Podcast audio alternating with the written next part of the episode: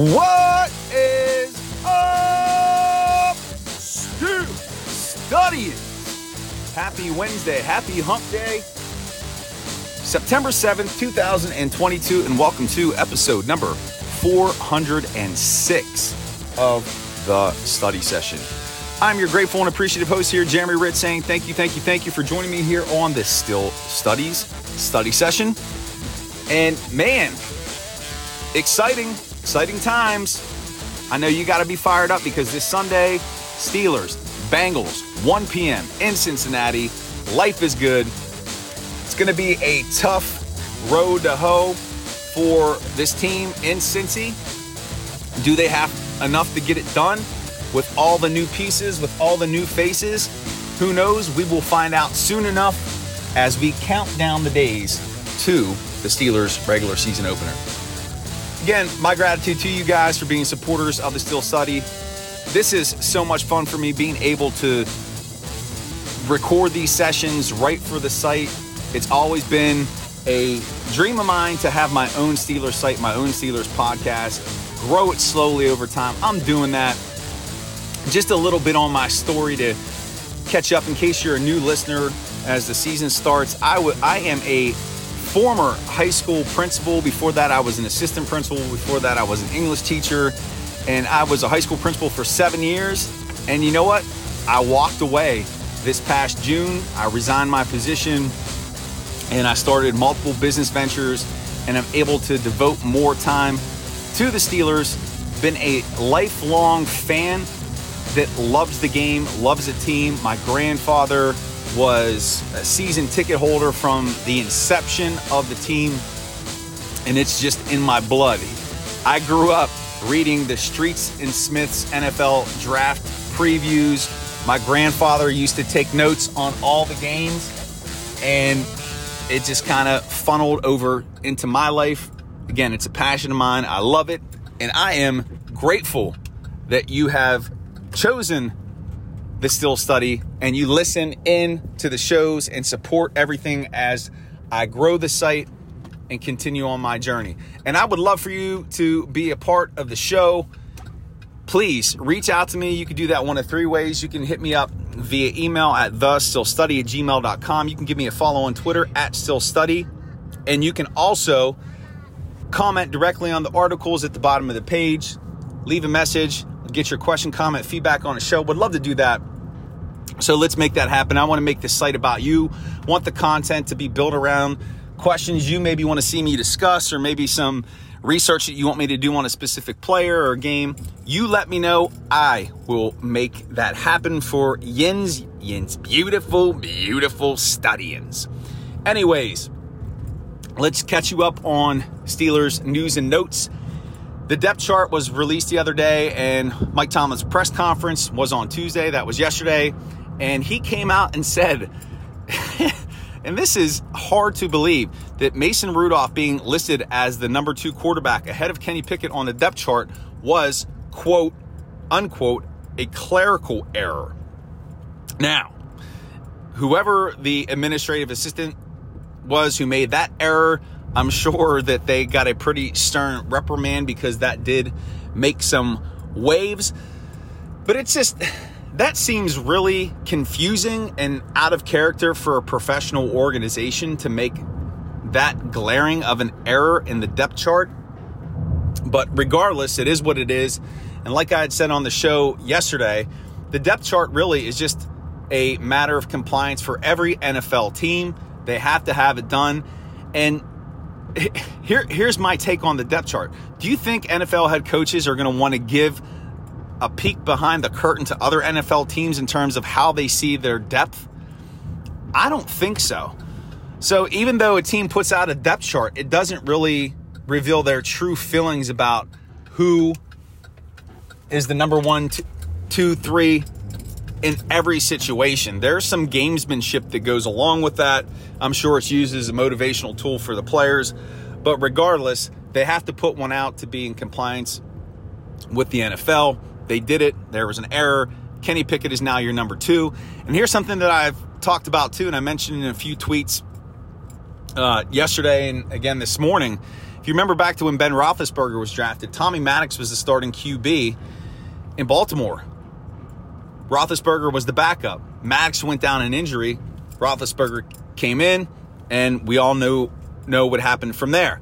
Now, I'm not saying that Kenny Pickett's career is going to follow a similar trajectory, but the reason I bring that up is to point out that if something happens to Mitch Trubisky, they're not dressing Mason Rudolph this weekend. So, if Trubisky goes down, guess what? Pickett's out there on the field. So, he wants to start. The fans have been clamoring for him to be the number one. He very well could get his opportunity, and I hope not because I want Mitch Trubisky to stay healthy. But be careful, Steelers Nation, what you wish for because it's just one play away from the Kenny Pickett era starting. So let's hope that that's not the way that it happens. Let's hope Mitch Trubisky stays healthy. And let's hope that Kenny Pickett starts on his own merit, his own accord by earning it. A couple other things to note Mike Tomlin was asked about Kevin Dotson being named the starter at left guard over Kendrick Green, and he just said, quite simply, Dotson played better than him. He was very matter of fact about that. Again, Kendrick Green was disappointing this preseason and in training camp. He continued to show a susceptibility to the bull rush, getting pushed into the backfield, just whiffing on guys on his blocks. And it's a question of whether or not he is even going to dress this weekend. But Kevin Dotson is going to get his shot at left guard. What can he do? Can he be the road grader, mauler, people mover that he was drafted to be? There was a lot of promise with him when he was selected by the Steelers. We'll find out. He's going to get a shot. And that starting offensive line from left to right now shapes up as Dan Moore, left tackle, Kevin Dotson, left guard, Mason Cole, center. Right guard is going to be James Daniels, and your right tackle, Chuks Okorafor. So they're riding with those five. We'll see how that plays out. They need some time to coalesce and gel.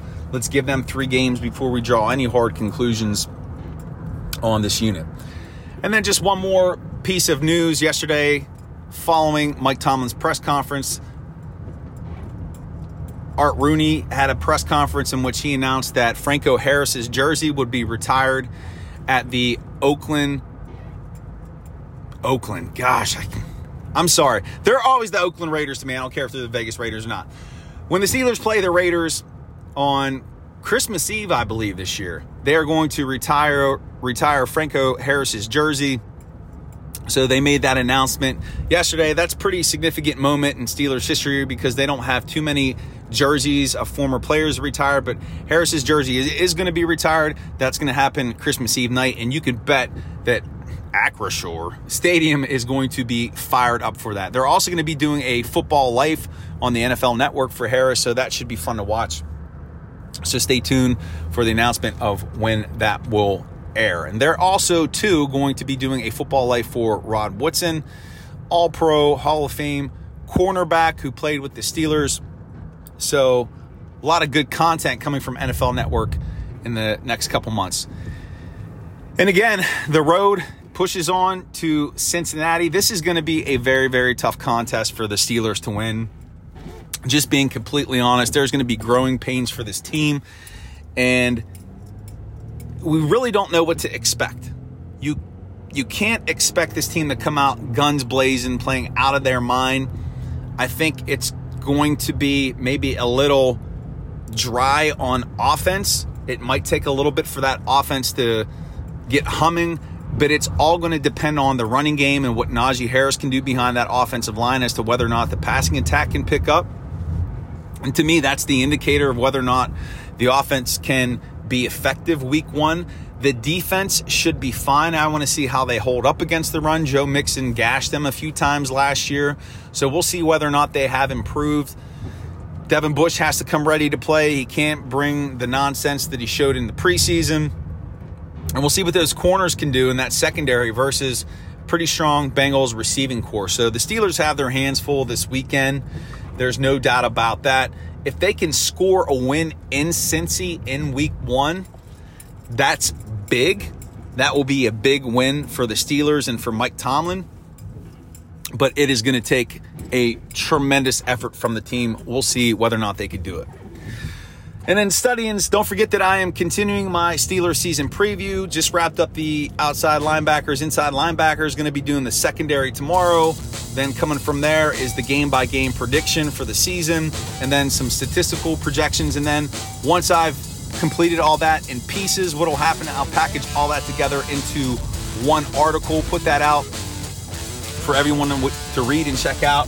And then I'm also going to do an audio for that season preview the Steel Study podcast. That'll be coming to all of you so you know what to look out for in beautiful, beautiful studyings and studyings. With that, on this Wednesday, September 7, 2022, I hope you have a phenomenal, spectacular day. Do something positive for yourself and someone else. And remember, life is beautiful in the black and gold. Peace, everyone. Make it a great day.